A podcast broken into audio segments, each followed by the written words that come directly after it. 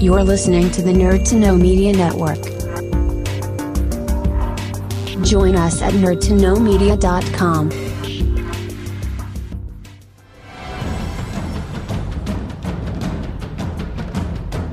Broadcasting from the Blanchardstown Center. This is Phoenix FM. The internet is a communications tool used the world over where people can come together to bitch about movies and share pornography with one another. According to the Nerd Index, you should be upside down in a junior high toilet around the clock. This is We'll do it live. Time goes in, time goes out. Never miscommunication. It's over 9,000! My name is Foxy. The balls are in there.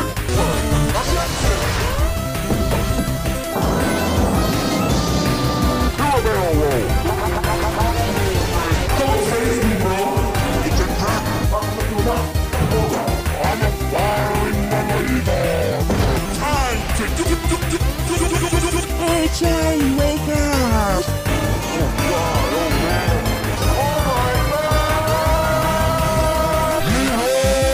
Hello and welcome to this week's edition of the Nerd to Know Basis Show. My name is Kieran Calcone and with us, as always, is a Dara O'Connor. Ahoy. ahoy, ahoy, ahoy. How it feels you? like it's been a while since we've done one of these. How are you doing? I'm uh I'm really good. Well, it's weird. It, I've had I, I have another uh, fantastic story to tell. Um, for anyone who's been following my Twitter, which you should at Dara WV. Um, you really should, and I don't mind if you at me or not. I'm not like Bryn who gets upset about it. I don't know if Bryn gets upset or not, but you should app bully Bryn. That's Uh, a fun note. Bryn gets upset about it. No, I don't think he does. I don't think he cares about anything. But you know, it's it's just fun. In my head canon, it, it's good to bully Bryn on Twitter, even though no one does, and don't bully people. But you know what I mean. It's all part of the gimmick. with love. with All love. right. Well, then, obviously, I suppose we should put at the start of the show. We will be talking Spider Man. I'm getting No Way Home stuff. No way home. Yes. We'll try and do some non spoilery stuff. We'll put frequent spoiler warnings if we get into the meat Listen, of it. I'm hoping here's the this thing. goes out Folks, uh, a folks. week after it's been out, so at least been a bit of time. listen, hold on, Kim.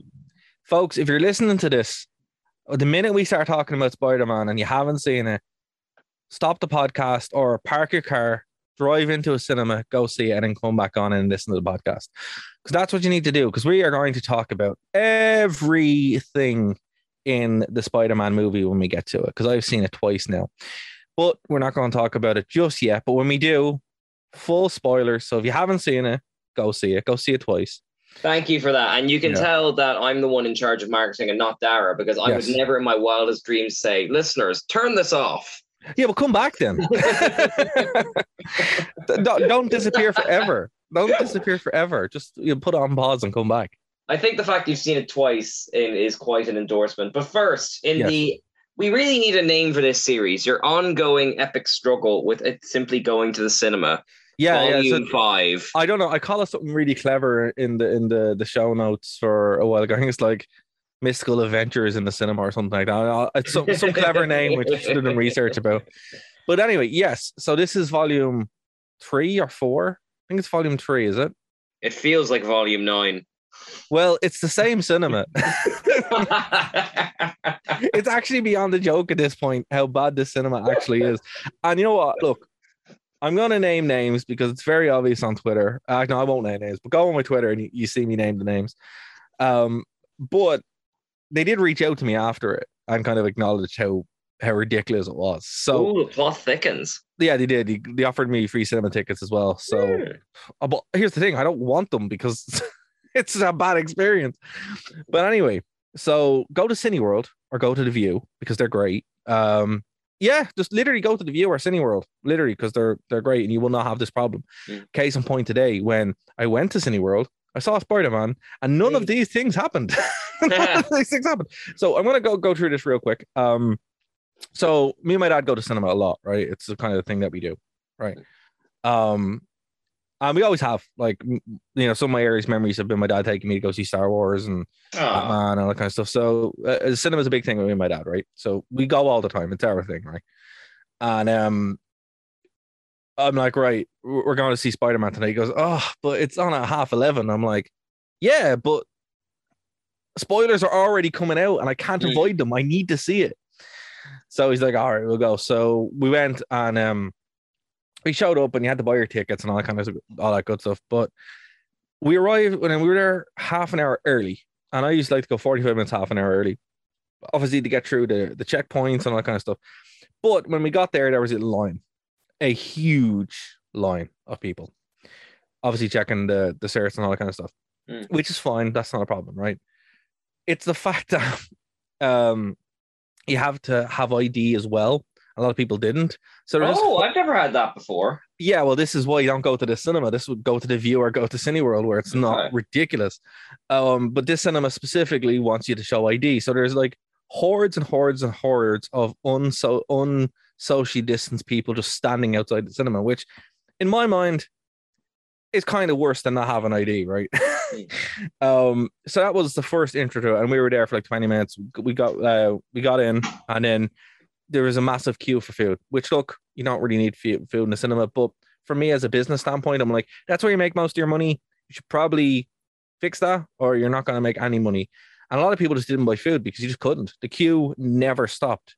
The queue was there the entire runtime of the cinema. And I know because I went and checked just to see if the queue was still there because it was that ridiculous. Um, if anyone knows in Blanchardstown, the where the cinema is, it goes all the way down past the door, and that's and it was even going outside towards where the Eddie Rockets is. If uh, if people know the know the the area, that's how far this queue was. It was ridiculous, and it was like that the entire time. And I just, in pure disbelief, I was like, "Wow, the movie's over, and there's still a huge queue."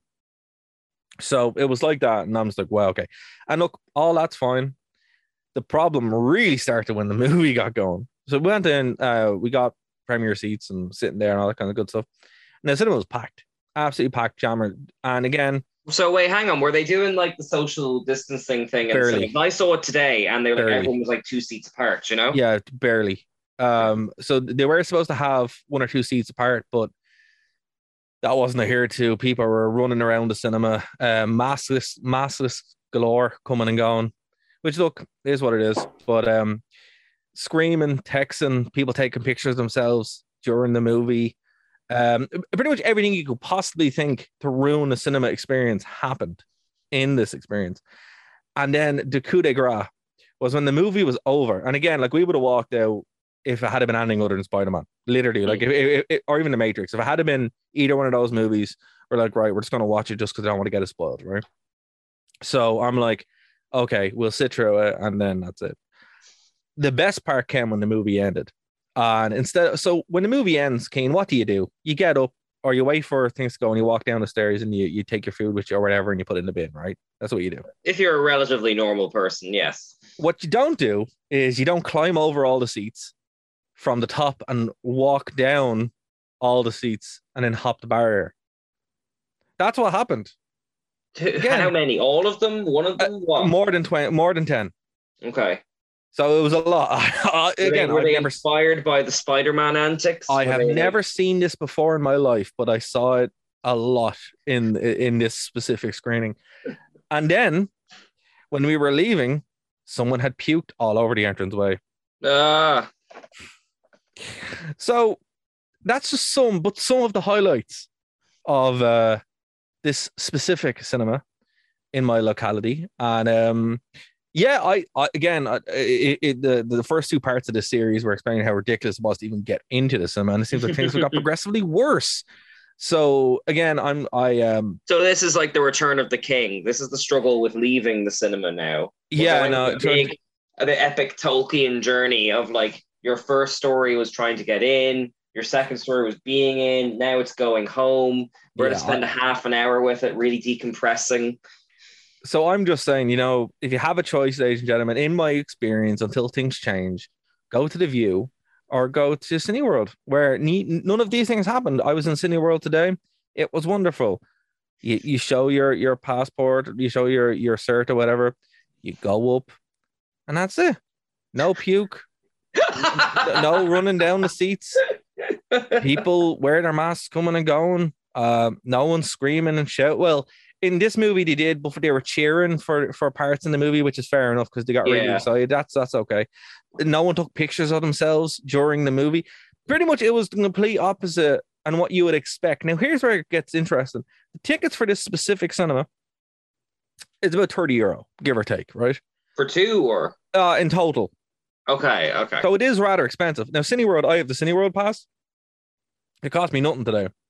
And I'm like, I even said this in my email to to the this uh, cinema. I'm like, it's really expensive to go to your cinema, and you expect, and you, you expect the you expect some sort of quality, and there's just no quality control. And I'm like, yeah, man, no. So, you know, uh, the Matrix out next week. I already have my tickets pre-booked for Cineworld. I'm really excited. So I probably will go see it in this other cinema uh, to take them up on their free ticket offer. But I swear, if that happens again, I'm like, yeah, no, just refund.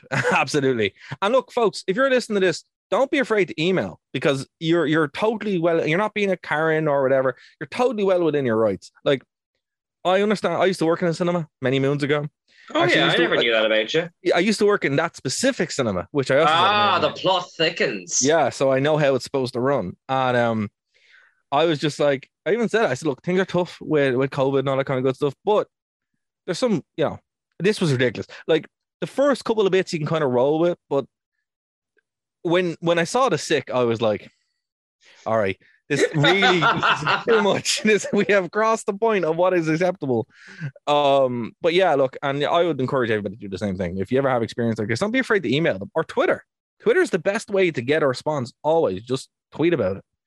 Um, but yeah, so that that's that's the and how I look. I don't think I'll be going to the cinema again. To, to be frank with you, I I just I gen, it's genuinely not worth it. Anytime I go recently since COVID, even a little bit before COVID, it wasn't great. Like it was never a great cinema. It was all, it was always okay, even when I worked there. Right. But since COVID, they just dropped all quality control, and you're like, this is just terrible. This is a terrible experience.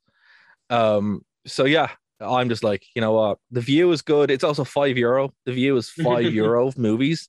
So like, even if it's bad, you're like, I paid five euro for this. It's fine, not thirty euro, yeah. which is way too much. But anyway, that's my story, folks. So um, and again, you know.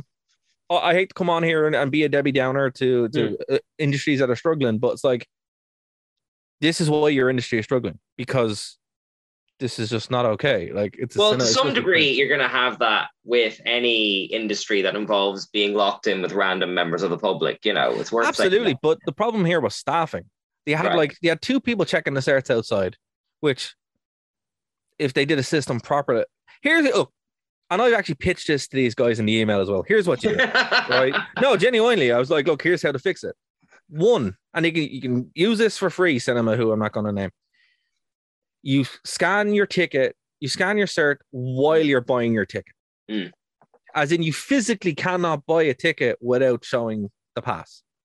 right. That's one way to eliminate people scanning the ticket. And people like, check an ID. If you physically can't do it, you, you won't be able to do it, right? Right. And you're not going to go through that much effort. And two, pre-book food, like Starbucks, like you can in Starbucks.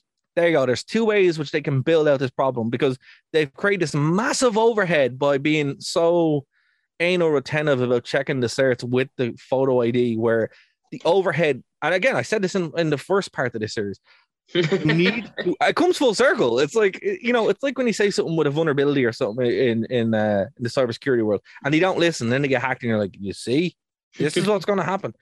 They create too much of an overhead, with the point being that they actually can't wield it. There's two members of staff there, and then there's like three other members of staff to run the whole cinema. right. They can't sell their food and they can't monitor the screens. So it's like either you hire more staff, which you can't do because cinemas are being punished severely by government uh, policies at the moment. Oh, are they affected by the closing thing? They are, yeah, yeah, yeah. Oh, I didn't but, know that. but they were punished beforehand with the reduced capacity and all that kind of stuff. So they're operating at a huge loss. Okay. Um, but they're not used. They're not thinking ahead. It's like instead of trying to fill it with people who, to be fair, a lot of these lads were getting abused, which was really just not okay. Uh, Mm. Getting shouted at people, that was just not cool. Yeah. Um, but you should never shout at somebody in, in like complain by email like a like a civilized person. Don't don't shout at some random person because it's not their fault. They're just doing that's, a, that's a fair barometer for complaints. Yeah. Yeah, because, like- you can shout something in passion, but if you have to type it out and like put regards at the end, you'll Exactly. think through a bit more, you know. and and the, the actual people who make the decisions are going to read the email, not some Mhm. random cashier who's just trying to you know Yeah, yeah, pay for college, like le- Mm. legitimately, like it's not cool. Anyway, But as I said, you know, if if they put through the back end systems, they wouldn't need to have people taken away from certain things. Like, again, if the COVID thing is going to be there, put it into your back end booking system. It's not difficult to do. Um, and there you go. You know, that would fix a huge overhead and also look into pre booking the food.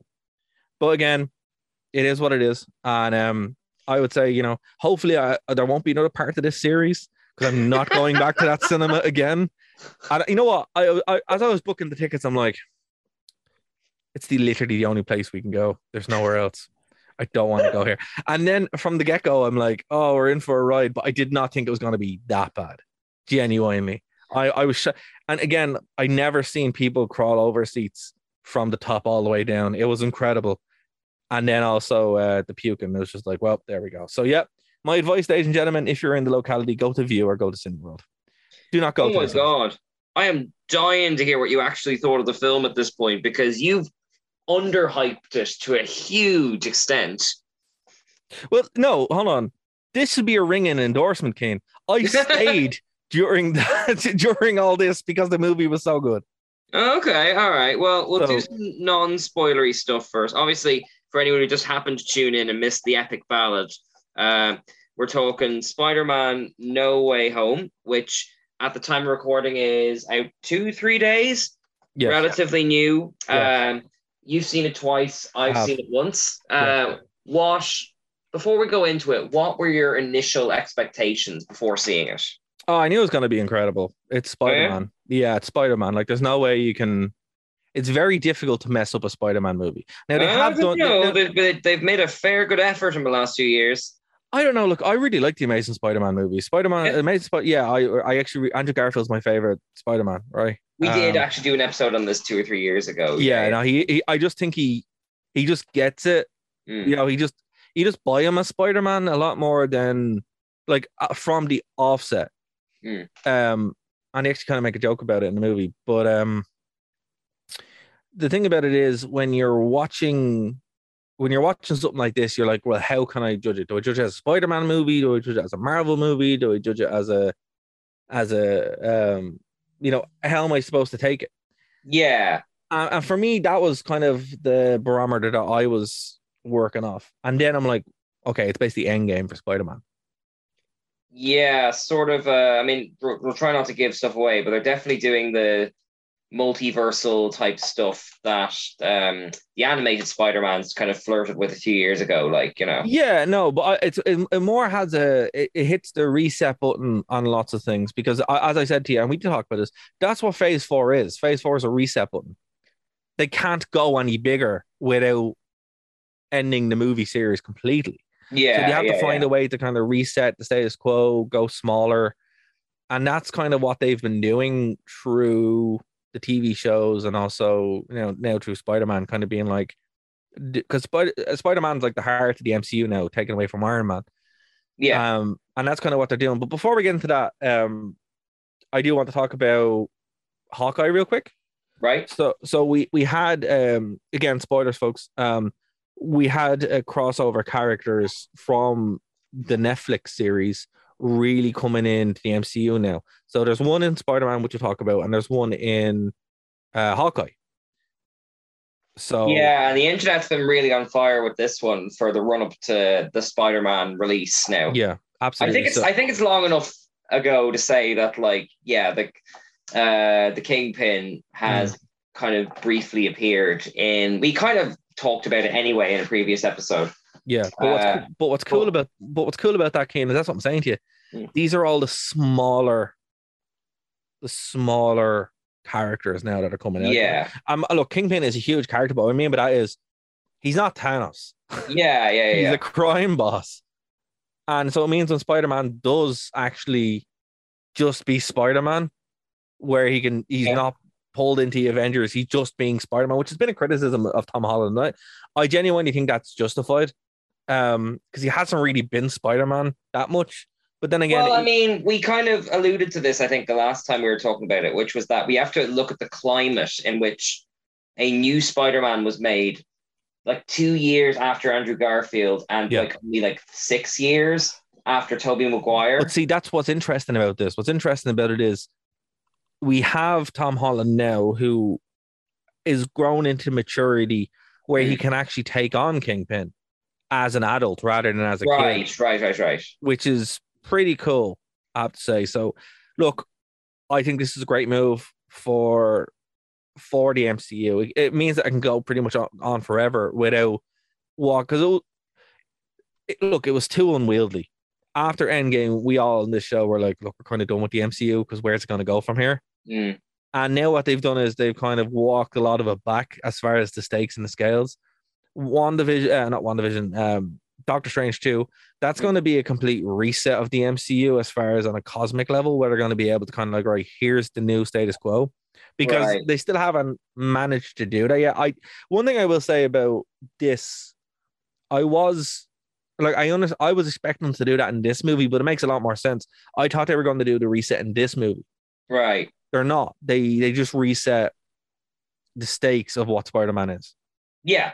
And that is like because to go back to my own initial kind of expectations, I was going into this going, is this a Marvel movie or is this a Sony movie? Because I Yeah. remember those leaks that came out a few years ago where it was like, oh, put Doctor Octopus in, put Green Goblin in, put them all in, and you could oh god, and like this is clearly like a Marvel movie, but at the same time, you could imagine them insisting upon this multiversal stuff because you know, again, it's the Well, big well, not hotness at the moment. Well, not necessarily. Marvel have been like I think the multiverse thing in Spider-Man has always been teased and t- like that was it is interesting that that's the entry point. But I mean, like we were expecting it for so long, and in WandaVision, just leaving everyone with a bad taste in their mouth by teasing us in that way, which I still haven't forgiven you, Marvel. That's not cool. Um, don't don't don't do that. oh, you mean the the Quicksilvery thing? What? No. So annoyed by that. So annoyed by it. Uh, Evan Peters, like breaking my heart, bringing him there, and he could be the the the, the Quicksilver, and then they just take him away, and you're like, but I like Evan Peters. He's great. Well, Well, he still can be though. I mean, like, sure. Look, look who's without getting into spoilers. Like, look who's in the trailers for No Way Home. Like, you know, there you go. there's, Like, there's I, kind of no limits at the moment. Like, well, that's it. You know. Um, but look, as I said, the the movie itself is very very cool. We will get to. There's just one or two things I want to touch on real quick before we jump into it proper because we're Yeah. only not we're only at the 21 minute mark. So, um. there was a big uh, vulnerability cyber attack during the week, uh, and it was crazy. So just you know a bit of tech news. Basically, Java's really unsafe. Uh, they had a, a, a basically a vulnerability that isn't really a vulnerability; it's a feature of the language. Right? So basically, Java works on everything. That's great, but it was never supposed to work outside of a data center, and now it's everywhere. And basically, that's the problem. Someone figured out on a Minecraft server how to inject code. So basically, well, you can build anything there, you know. you can indeed, including basically if you leverage that, you put a, a specific string, which is a, a you know like a bunch of characters. You put that into an input device, and you can basically take over that computer or server. Right. So it's okay, that's distressing. it's apocalyptic. Seriously, this is probably you know to put it into perspective. This is the the Black Death of of vulnerabilities. This is the vulnerability. I feel like this is just going to have to become a recurring segment on the show because it feels like I'm getting. I I don't really keep up with the cyber industry. No one talks. no, that kind of dude, it's stuff, amazing. Like, Th- people like you don't talk about this and you're so Hmm. used to hearing about you know certain things or whatever but what i mean is like people don't realize that this is the calm before the storm when this gets web and it already is weaponized like there's ransomware attacks happening every i think there's two a second seriously, Uh, yeah but that's in general. successful ones, like no not successful ones but they right, still happen right, right.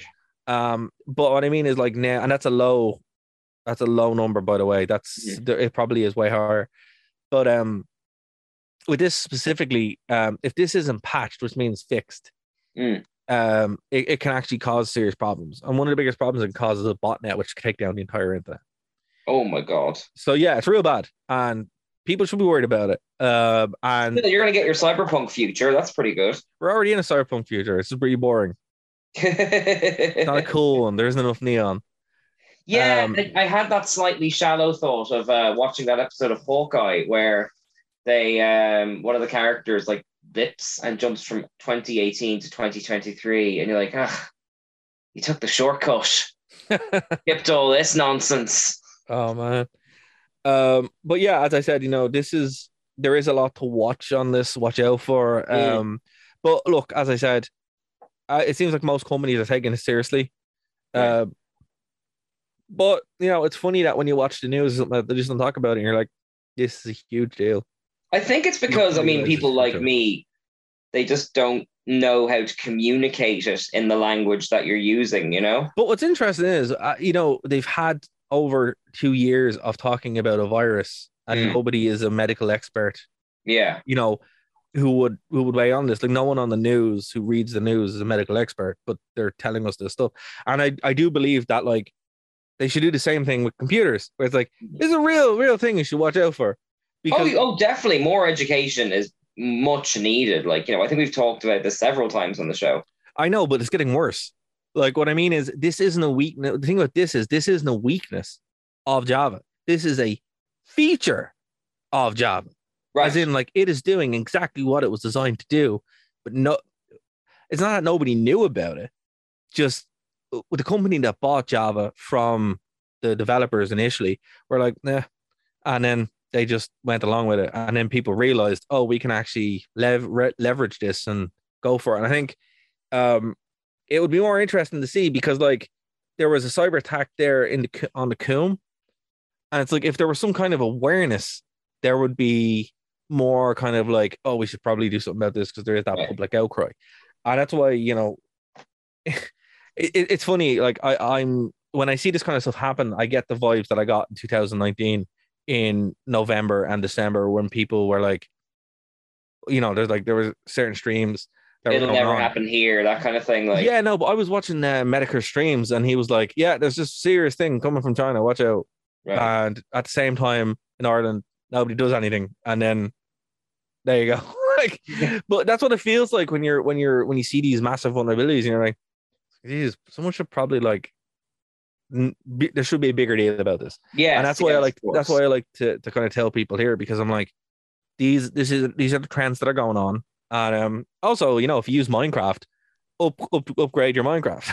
You Which, know it's I like mean, upgrade your that's a consideration because Minecraft is mostly played by kids and teenagers who, Right. like, you know, Correct. should be protected from lots of internet stuff and all that. You know, absolutely you know like and if that's where where it comes full circle because like at the moment that is one of the the major attack vectors but like Hmm.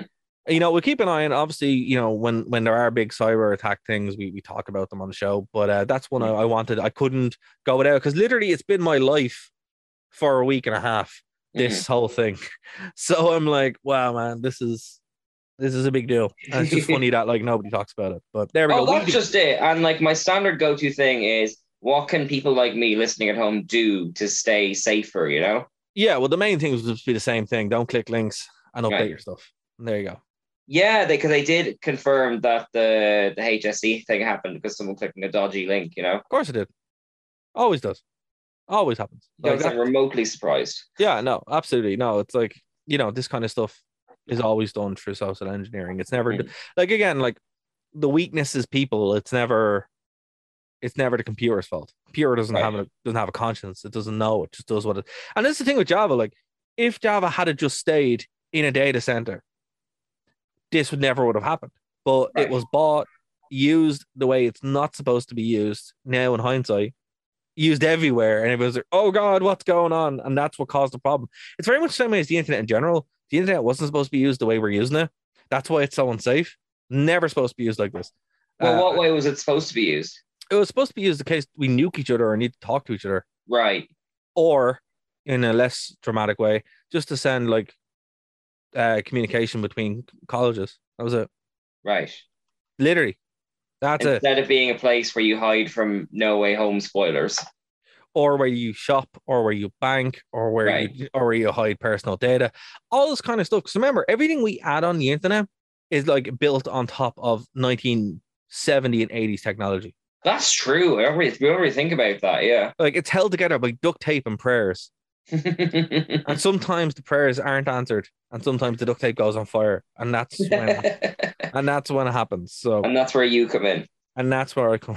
no, I'm usually saying put more duct tape on it before it goes on fire. Now it's on fire. Well, you're told. um, so there we go. Anyway, so just to uh to go back to the, the Marvel fictional yeah, universe, yeah, yeah, away from the the real scariness modern world. Um so yeah, this is your warning folks. We're going to talk full on spoilers, so you can't talk to Phoenix, you can't email us, you know. You were told full on mega spoilers. Stop the podcast, go see it or stop the radio, go into the cinema maybe not the one I talked about at the beginning of the show. Go to a different cinema and watch the movie and then come back. So there we go. Take us away, Kane. okay. Well, yeah, I was actually quite nervous for this one because, like, um, like you said, kind of Endgame did its own thing, but I don't like the idea of every Marvel being an Endgame type film. You know, I Mm. uh, whenever they bring um, a character like you know the Rogues Gallery, they bring back into this. Mm. I feel like it's a huge risk because, like, not only could it not work in this, but you could kind of squander what had gone before a little bit. But I was very impressed with how focused this one was because, like, the previous two, Tom Holland, they were a bit, they had a bit of flab on them. You know, they were a bit scatter shot, even when Yeah. they were great. Like, but this one was the most focused of all three, irrespective of all the kind of fan servicey things. And I was very, was hugely impressed with this. I mean, I do think it sits in the shadow of the Spider Verse to some extent. I don't think so. No, don't don't. How come? No, no, no, because I, I didn't like Into the Spider Verse. Oh, okay. No, uh, not no, that's wrong. I did. I just don't like Miles Morales. You take out Miles Morales and you have a great movie. You take out Miles Morales, you don't have a movie. You do. Just use Gwen. Well, Gwen is, and actually, because obviously Hailee Steinfeld is Spider Gwen as well, so there's a little overlap there. I But want Spider Gwen. I want a Spider Gwen movie. You'll probably Miles- get it eventually. Miles Morales is terrible. Terrible character. Always has been. Always has been. I don't care. I don't care. You know, at me IRL or whatever. Oh, they Morales- will. Miles Morales. I- uh, Someone tell me why he's a good character. Tell me why. Anybody, tell me why he's a good character. One person, tell me why. He's relatable How? because he's an awkward dork, like Like Peter Spider-Man, Parker? but Like not Peter in like Parker a is? Revenge of the Nerds type way, you know. No, but hold on. He's not. How is he right? No, hold on. No, you said it. He's Peter Parker's also relatable. That's the whole point of Spider Man. How specifically is Miles Morales interesting? I've, I haven't seen the film in a while, but like I thought he was a, a enjoyable character, you know. like the only thing he has really, and one thing I do have to say that is interesting, and he didn't even really talk about it in in the in the movie, and Right. and and, and to, sorry, in, well, actually, they did it kind of, but they didn't. They should have went deeper with it. I really like the way Prowler is his uncle, right? Yeah, yeah, yeah. and the fact that his dad's a cop, and he's kind of walking that line between his uncle being the Prowler, who is a supervillain. Mm. Um, I, I think that dynamic is really cool, but even in the comics, they don't touch on that. oh, I haven't read the comics, would. unfortunately. I have. This is what I'm saying. I just, I don't. See, this is the thing, right? I don't. I, I used to be really bad with the with you know. Oh, it's not like the comics, but Right, then I right, realized right. that adaptation is is its own thing. Yeah, that's a losing battle there. Well, not really. It's like it's it's it informs the character, right? But what I mean is, from what I've seen from Miles Morales, anytime he's wheeled out, it's very superficial. They don't Right. go for it, and I haven't played the game because I'm not going to buy DLC of Miles Morales packaged at seventy bucks. Just not happening. But what I will say is, um, you know, if if they're able to flesh him out, and if he does, because he's going to come to the MCU, they they they joke about it in the movie. If it's the same again, I have no interest in seeing it. Genuinely, no interest. But like, you know, I mean, like we have in this film through like, you know, uh several interpretations of the Spider-Man universe. Like, you know, so it could be they'll find a way to make it work for I mean, certainly I think Miles is class. You know, I like any of those Kate Bishopy type characters. who are fans who've grown up on the legends of things and they're trying to carve their own way, you know.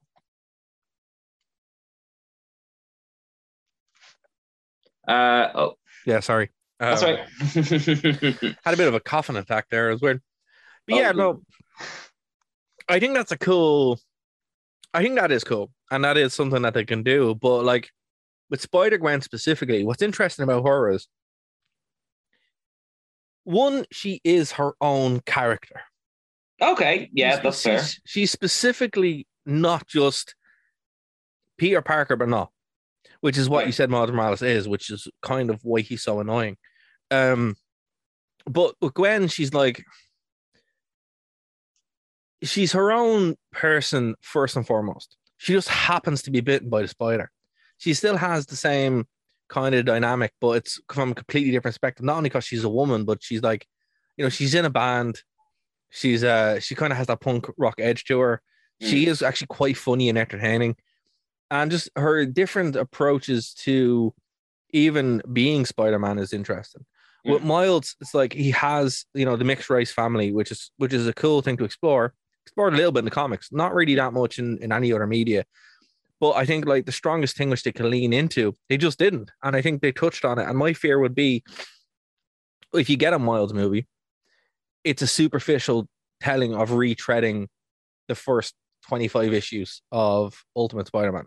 Or Oh well, now Ultimate Spider-Man is like that. That deserves a full episode of its own. The Ultimate Universe is a bit of an upside down and and this, and this bin rolling down a hill. You know, But but this is all I've seen from Ultimate, even into the Spider Verse, which look is a good movie, but it's a good movie in spite of its source material. Um, like I think Miles is a cool supporting character. Like even in the Spider Man game, he's cool, but like there needs to be a reason for him to be there. He can't just be like, "Oh, I'm the Spider Man now." Now, if they were going to do it in such a way where Spider Man is well, Peter Parker's fighting Prowler or something, or Kingpin, which is probably what they're going to do Yeah. fighting Kingpin, Prowler's involved, and then he saves Miles, and then they discover it kind of the way they did at the end of the Spy- of Spider-Man PS4 game. That would be cool, and it would make a reason for him to be there. I think the Spider-Man game actually did a lot more justification of Miles Morales as a character than into Spider-Verse. But sorry, that's my big rant going. But I just no, want no, Spider-Gwen that's quite all right. Um, or or or or Spider-Man 2099. Do that. well, I mean, we are getting that, but sure, that's a conversation for another day. But I like- want it now. you have to wait for things. You've had two Marvels this week. You're full. I'm full. oh, and and like we've had so much Marvel this year, it's crazy. Like three Marvel, mo- four Marvel movies. Well, we had the backlog of Yeah. like uh, none in 2020. And actually, again, going back to the Hawkeye episode this week, I think that helped because Marvel has to navigate the fact that it now technically exists in the year 2024. yeah, Uh, so having that break, I mean, it, it doesn't really make a difference what year it's all in. Loki could be any year, really. He could his show could be in the 1970s for all that matters with continuity yes, but like it's to have a general cohesion i think it did help to bridge that gap a little bit absolutely. I think uh, like everything kind of happens for a reason, and I think with them, like the absence made the heart grow fonder. I think Mm. for Marvel content, and also look. Every screening I've been in for this, or you even have a look, try buy tickets. All the tickets are sold out for this movie, so it just proves that people will go to the theater if there's a good movie on. And this Spider-Man movie is probably one of the best Marvel movies ever. Not because it's technically amazing, because Mm. look, it's it's kind of not, but it also kind of is in lots of other ways. Like it's full on fan service, full Yeah. on. Fa- the whole movie is just fan service. oh completely that's i mean we'll get into kind of the relative spoilers chronologically i i first jumped in my chair in two moments where first seeing the the rogers musical poster from hawkeye Yeah, that was just cool. being in the background around the place Yeah, and then cool. second when a certain netflix mcu character turned up for a little cameo like you know So there was a talk. Sorry, there was talk at the beginning of the movie. Mm. Sorry, at the beginning of this movie's PR thing. yeah that um when the first trailer came out, they noticed that Charlie Cox, aka Daredevil, was in the interrogation room. Now he was now what's interesting is when you watch Marvel trailers, they do actually lie about it and change stuff and put stuff in it that isn't Yeah, actually yeah. in the movie. Like the whole Doc- Doctor Strange winking thing and one going, don't cast that spell. That's not in the movie. Um, oh yeah, and like little things like they'll change swear words around, they Yeah. got the jokes in the trailers, that kind of thing. Exactly. Yeah, yeah, yeah. So obviously, you know, could have been Charlie Cox, but that turned out to be a, re- a red herring because Yeah. he's actually in the movie, but in Peter Parker's apartment.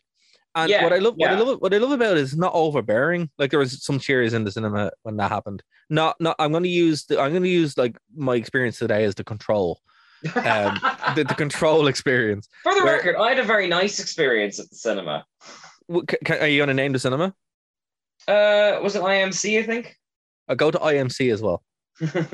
Um yeah well that's great man i'm really glad you had a good experience Yeah. because like you know I, I enjoyed i enjoyed the movie a lot more today right. uh and people cheered but it was like a respectful kind of golf clap you know Yeah, Um, I, I, I- had a few, I had the, a few escalating cheers, but uh, that was kind of the first one, the, the Yeah. Charlie Cox turning up.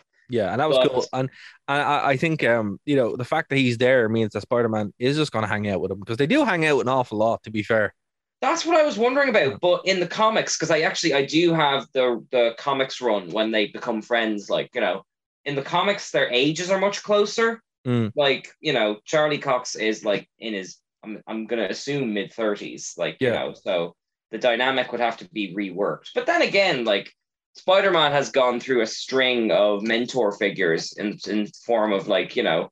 Iron Man, Mysterio, Nick Fury, Doctor Strange. So maybe they could work that angle or something like that. yeah plus they don't know how old he is That's true.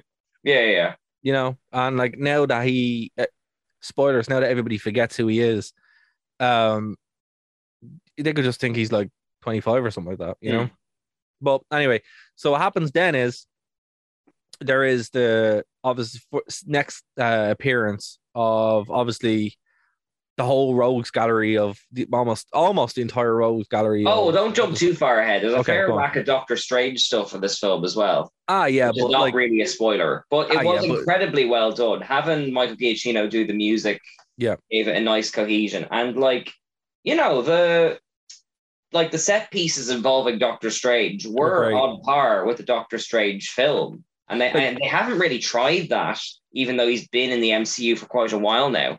Well, it's out, it's outside of his wheelhouse. You know, like he doesn't have control. Like he, he hasn't he didn't go to the mirror dimension with Thanos. He didn't go to the mirror dimension with anyone else. He just, you know, he doesn't have any control there Yeah. because it was so far above him that he's like, I don't do, I can't do this. You know. Yeah, Um, but I like I love Doctor Strange. I think that's my favorite Marvel movie the whole lot. Uh, before this one, I love it. I think it's it's it gets so underrated, and it, it's a shame because it's brilliant. It's so good. And Doctor Strange is one of my favorite characters of the whole MCU and of Marvel in general. That I'm like, cool, man. You know, this is great. But I was expecting, I was actually expecting him to be in it a lot more, and he wasn't. Oh, I'm glad he was in it as much as he was. It's like this is what I was worried about saying earlier. It's with films like this, they get so crowded so quickly Mm, that you could actually come out of it feeling like you've seen everyone, but you haven't spent a huge amount of time with them. You know what I mean? It's like I think an they Irish wedding. balanced it just right, you know? It's like an Irish wedding still where you kept it like a Spider-Man film, you know? Yeah, it's like an Irish wedding where you get to actually talk to talk to the couple like once. That's a That's really it. good analogy. Yeah, Yeah. yeah, yeah. So yeah, that's that was like once that happened, I was like, oh great, we're we're kind of done here and we're able to Yeah. kind of move on. Um, but when it got going into the Spider-Man stuff, it was a little bit convoluted. Like, oh, little like, bit convoluted. Like, I mean, this film yeah. is shameless. Let's be like honest. the actual yeah, the actual setup was and he do lampshade it where he's like, he didn't call them. Yeah. To to clarify for people who may be listening who haven't seen the film and maybe don't want to, but maybe want to hear us, they may Okay. exist. Who knows? Um, Fair. it's basically um, Spider-Man is public enemy number one. Him and his friends get unfairly refused from the college they want to go to after they graduate, and uh, Spider-Man. You see it in the trailer. He wants to wipe his memory or the world's memory of him being Spider-Man so he can get that other shot. Yeah. And yeah, Doctor Strange said, "Why didn't you just call them up?" Here's what's as weird. opposed, as opposed to doing a multiversal uh, DC style universe wipe. You know, Here's what's weird about this, right? So in universe, the MCU and MIT are like interlinked. right? Tony Stark gives a speech at MIT. Oh, that's right. Yeah, Mysterio was at it. Yeah, Yeah, and he also uh, has the funding and grants, right? yeah. Could Peter not have called Pepper and been like, "Hey, Pepper, could you just, you know, maybe just get us in there, please?" Maybe, but like the entirety of Spider-Man: Homecoming is him calling Iron Man and not being answered. So Yeah, that's fair too. Yeah, I, I I don't I don't think Peter has special privilege. Like they have a line in the film about it. She's like, I'm the most famous person in the world, but I'm still broke. Like, you know, that's the most Spider-Man thing ever, you know. I just uh, it it's just kind of like I don't know how he hasn't got a deal worked out, you know, because with, mm. With with with what we've seen from Tony Stark specifically, MIT is his basically owns it, like you know, and Pepper wasn't like, you know, I you know I'm gonna say this now. Pepper comes off as the coldest you know what in the world after Endgame, right? What you mean while she's grieving? Well, okay, all right, I take it back. I take it back. I take it back because it, this is the second time that we've seen someone instrumental in Endgame, um, just be screwed over. Like Sam being screwed over by not being paid or whatever. Oh yeah, that kind of set the precedent that Yeah, like uh, superheroes are kind of like volunteer firefighters. Yeah, and you're I like, suppose, I suppose you could blame the what is it called the S- Sokovia Accords. Like he, they refuse to be agents of the government, so maybe they're just freelancers now or something like that. yeah, but here's the thing: Spider Man was on Tony's side, that's that's true. That's true. you know, Uh, and, and I'm like, I'm, I just like Happy's there as well. Could he not? Could you not be like, listen, can you just talk to Pepper to talk to them? Like, I look, the amount of money that Tony probably gave MIT, Hmm. you know, it's like Mr. Burns trying to get uh his son in, Yeah, in into into was it Yale? Um, that's we true. could- but at the same time, I don't like we because we really actually have had a lot of scandals about this in the past year. Um, Yeah. About celebrities buying their kids into colleges and that kind of stuff. he's Spider Man.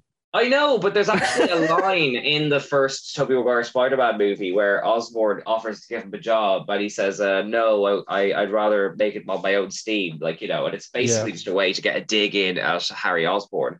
But it's there, fair. you know. I consider that a very Spider-Man-y trait. Like, I mean, they pointed out in this film as well, where it's Yeah. like, what's his name? Uh, MJ goes, "What you decided to just change the entire universe instead of talking to me and Ned and coming up with a plan together. Yeah, You know, like he's kind of selfless to a fault. You know, I don't think asking for help is very much his thing. so let's jump ahead a little bit because we are short for time. Are we? God, We are, yeah. so I didn't, I didn't think this would happen, but uh, we might have to go over it a little bit. But right. So look, when Tobey Maguire, so Andrew Garfield shows up first That was when the biggest scream came in my cinema. Yeah. someone lost their mind completely. Yeah. It- like in the control, he started crying, legitimately, and then the and then he cried even harder when Tobey Maguire showed up. I'm like, wow, man, you need to like, See, that's funny. I didn't get a big reaction off Tobey Maguire in uh, my cinema because I'm not sure if this is just me, but I'm so used to people on YouTube editing like Tobey Maguire into like Marvel trailers and things. yeah, When he turned up, I had that slightly, what? Really? Okay. but see, I I don't know, like. I was, I was happy to see Tobey Maguire there because I was actually the first time I saw it, I was in the cinema that I actually saw Spider Man one in. Oh, So again, I'm kind of ashamed that was such a horrible experience, but uh, it would have been beautiful otherwise. But um, Andrew Garfield, man, he's my Spider Man. He's my live action Spider Man because he just is. And this movie just showed what he is. He's just yeah. cool. I love the bit, you know, in, in the movie where he's just like, he's just having fun with it again. He's like, I love you guys. And they're just like, okay. He's like, I'll crack your back for you. And he's it's just, it's just so funny. Like, uh, I, yeah, I just, it's I like just I mean, enjoyed it's, it's the oldest kind of trope on the internet, but like it's that uh Tobey Maguire is the better Peter Parker and Andrew Yeah, Garfield is the better Spider-Man. Yeah, and it's true. And you And I- do, and they are, they do play that up Yeah. with Holland to a huge degree. Like, you know, they refer to each other as brothers and all that kind of stuff. My favorite bits of this movie actually were when the villains and the heroes were literally just talking about things from their own. Like, oh, I fought a goo- gooey once. Like, oh, I fought an alien in space, and it it, remi- it gave me the buzz of like when you're watching a Comic Con panel Yeah, and they're just talking about stuff. different Star Trek shows are like trading, like, oh, you fought that blue thing, I fought that blue thing. It I- I- just it I- felt so out of place that I found also- it entertaining. You know what I mean? It felt out of place, but also like totally justified at the same time. Where they're like, yeah, yeah, I, yeah, I- yeah. I suppose if you were kind of like, if you did meet your other self, you're like, hey, so what about this? You know, like I really enjoyed the when the villains were like, yeah, I fell into it. You know, when they're going through their origin stories, yeah. and it's just delivered. That's exactly what I'm talking about. Yeah, brilliant. It's just delivered with such deadpan where it's like, I fell into some eels. It's like, oh, I fell into a uh, uh, super collider, and Jamie Foxx is like, yeah, you got to be careful where you fall. yeah, exactly. It's like, but they Brilliant. it it's like it reminded me of like this moment in like Avatar: The Last Bender, Last Airbender, where like you know they're trading like breakup stories, like oh I broke up with my girlfriend, oh my girlfriend turned into the spirit of the moon and died, and the other one just goes, that's rough, man. Like you know they're just so removed from normal experiences that this is like normal to them. I just whenever the film did that stuff, I loved it to bits, but they never lost the sincerity. You know Yeah. what I mean? Like it didn't just become a cluster fest of like crowd pleasing things, you know? No, like there was the bit when uh because Aunt May dies, and to be fair, if Aunt May do- didn't just die in the Spider-Man game, it would have a lot more impact than it did. I'm like, Hmm. I've just seen her die like six months ago. I'm, Well, I'm kind of actually, that's I'm glad you brought that up because I feel like she was underserved in the previous two Spider-Man films anyway. yeah, she was. I'm glad they gave her more to do in this one. Obviously, apart from that, Yeah, but it but like it did feel like she was actually guiding Peter's moral compass in this. well, I, t- I think this is the this is the first Spider-Man movie of the Hmm. MCU. Uh, I suppose you can make an argument for that. What- Um, what, I mean is like he was out doing Spider-Man stuff, and he felt Mm. like Spider-Man. I also I have to I have to give huge props to William, William Dafoe. He actually did all his own stunts. holy moly, that's And- impressive. And he said, I'm only coming back if you let me do all my own stunts. That's probably why they got rid of the mask, so you could like see him doing it. I couldn't believe. Like the fight scenes, actually, the, the fight scenes in the apartment Mm. are some of my favorite parts of the whole MCU. Yeah, They're so visceral. Actually, it well, no, sorry, the the Daredevil uh fight scene in the hallway isn't in the MCU. So it still counts. Um the vi- the visceral fights that they have is just like Well, I thought that was like a hell. nod to the Sam Raimi type stuff, you know. oh, it was more brutal than the Sam Raimi. Yeah. Like, but actually, I'm glad you brought up uh, Willem Dafoe because um, initially I found the way Alfred Molina was pitching his performance a bit jarring. yeah, And then I realized it was because he's playing it right. It's Yeah. just his Spider Man movies are much more cartoony. yes, It'd be are, a yeah. bit like if you dropped like Mr. Freeze into the Dark Knight, See, that's but he it. was still playing it like he was in his own movie. You know what I mean? That's what I enjoyed about it because like yeah. it, um Doc Ock's performance is so over the top, but you're like, well, yeah, that's the universe he's from. And even with uh, even with Tobey Maguire, you know, I, I love the line. Do you have your suit, or are you still dressed in like a hip youth pastor?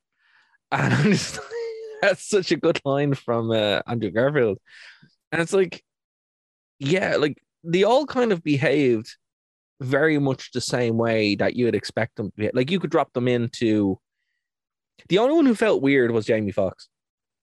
Um, I think he was overplaying his character a bit, but considering they basically had to kind of remake him from the ground up, I thought they pitched it well, like make him the comic relief. No, like I- you know, No, it wasn't even that. Like I really liked the changes that they made, Mm. but it was just kind of off because you're like, this doesn't really fit into your character. So, but you did kind of have to rebuild them from, as you said, from the ground up. Yeah. sorry. It's all right. Um, and I took, I really, I, I, uh, Doctor Connors was completely underserved as well. He Oh, was- completely. Like, Yeah. and like, um, I also like again to go back to the score. I love that they incorporated all the scores from all the films. I got really excited because like you, I I'm not a fan of Amazing Spider-Man 2, but its soundtrack is great. Is, And hearing a little sting of that when Electro comes back, like you know, I'm so, that was really cool. Like Yeah. when they, because I thought they were going to do, you know, the way he had his uh, his beats kind of Mhm. in the electricity. That was cool. But um, look, the fact that they didn't shy away from certain things and kind of lampshaded other things. The, the big emotional hook was when um, May died, and they were all kind of talking about their big failures. Obviously, Uncle Ben being killed in the Raimi movies, and then Gwen being killed. And I got choked up a bit. I'm not gonna lie to you, but you know the bit when um, MJ was falling and um, Andrew Garfield saves her, and he starts crying because he's and she's like, "Are you all right?" And you're like, "Wow, he got redemption for saving saving her and for failing to save Gwen." And I'm like, "Wow, they really, they really pitched." As you said, the pitch of this, while it was weird in certain places, overall it didn't hurt anything. It was like perfect all the way through. Um, even the way some of it didn't feel weird, uh, didn't feel exactly right. But then you're like, it's because they're playing characters from diff. They're actually playing the characters as they would be in their universe that are just dropped in the MCU, and I think that's a really cool way to do it.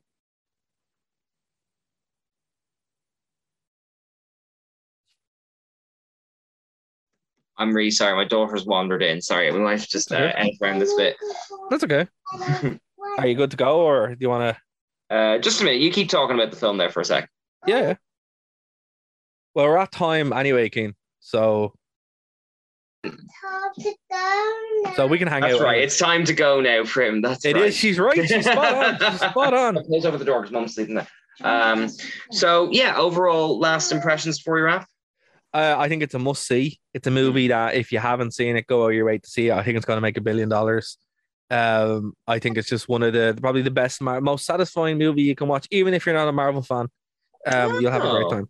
Yeah, you'll have a great time. That's quite high praise. Yeah, I I'm not quite as enamored with it as you are, but I thought it was hugely impressive, and I I really liked how focused this was, and I think I'm glad they managed to keep most of the surprises. We've we even haven't given away most of the surprises. You know, I thought it was haven't. very well balanced, and it felt like it was a loving tribute to all three Spider-Man franchises. You know what I mean? Absolutely, absolutely. I think that's the the biggest takeaway from it. If you're a Spider-Man fan, if you're a Marvel fan, you're going to see it, and absolutely go see it now. Go see it. Well, then, will we wrap call time there? Yeah. We will indeed. So, guys, Excellent. So we'll be back hopefully with a Christmas episode next week. Let us know will. what kind of Christmassy things you like. Do you want our best Christmas films, our worst Christmas films, our guilty pleasures, whatever. Let us know, and we'll be back this time next week on Phoenix 92.5 FM as always. But until then, bye. bye. Are you a nerd? Do you like hearing about a bizarre range of topics from the world of nerd? Does your heart and hairstyle still belong in the nostalgic 90s? Are you a sucker for spooky weirdo things? Well, whether you're a hardcore nerd or a vanilla ice ice baby, Straight Outta Kanto is the podcast radio show for you! Straight Outta Kanto, that's K A N T O, Ireland's number one show for nerd culture, nightmares, nostalgia, and more. Straight Outta Kanto. Join us at Thank you for listening to a Nerd to Know Media production.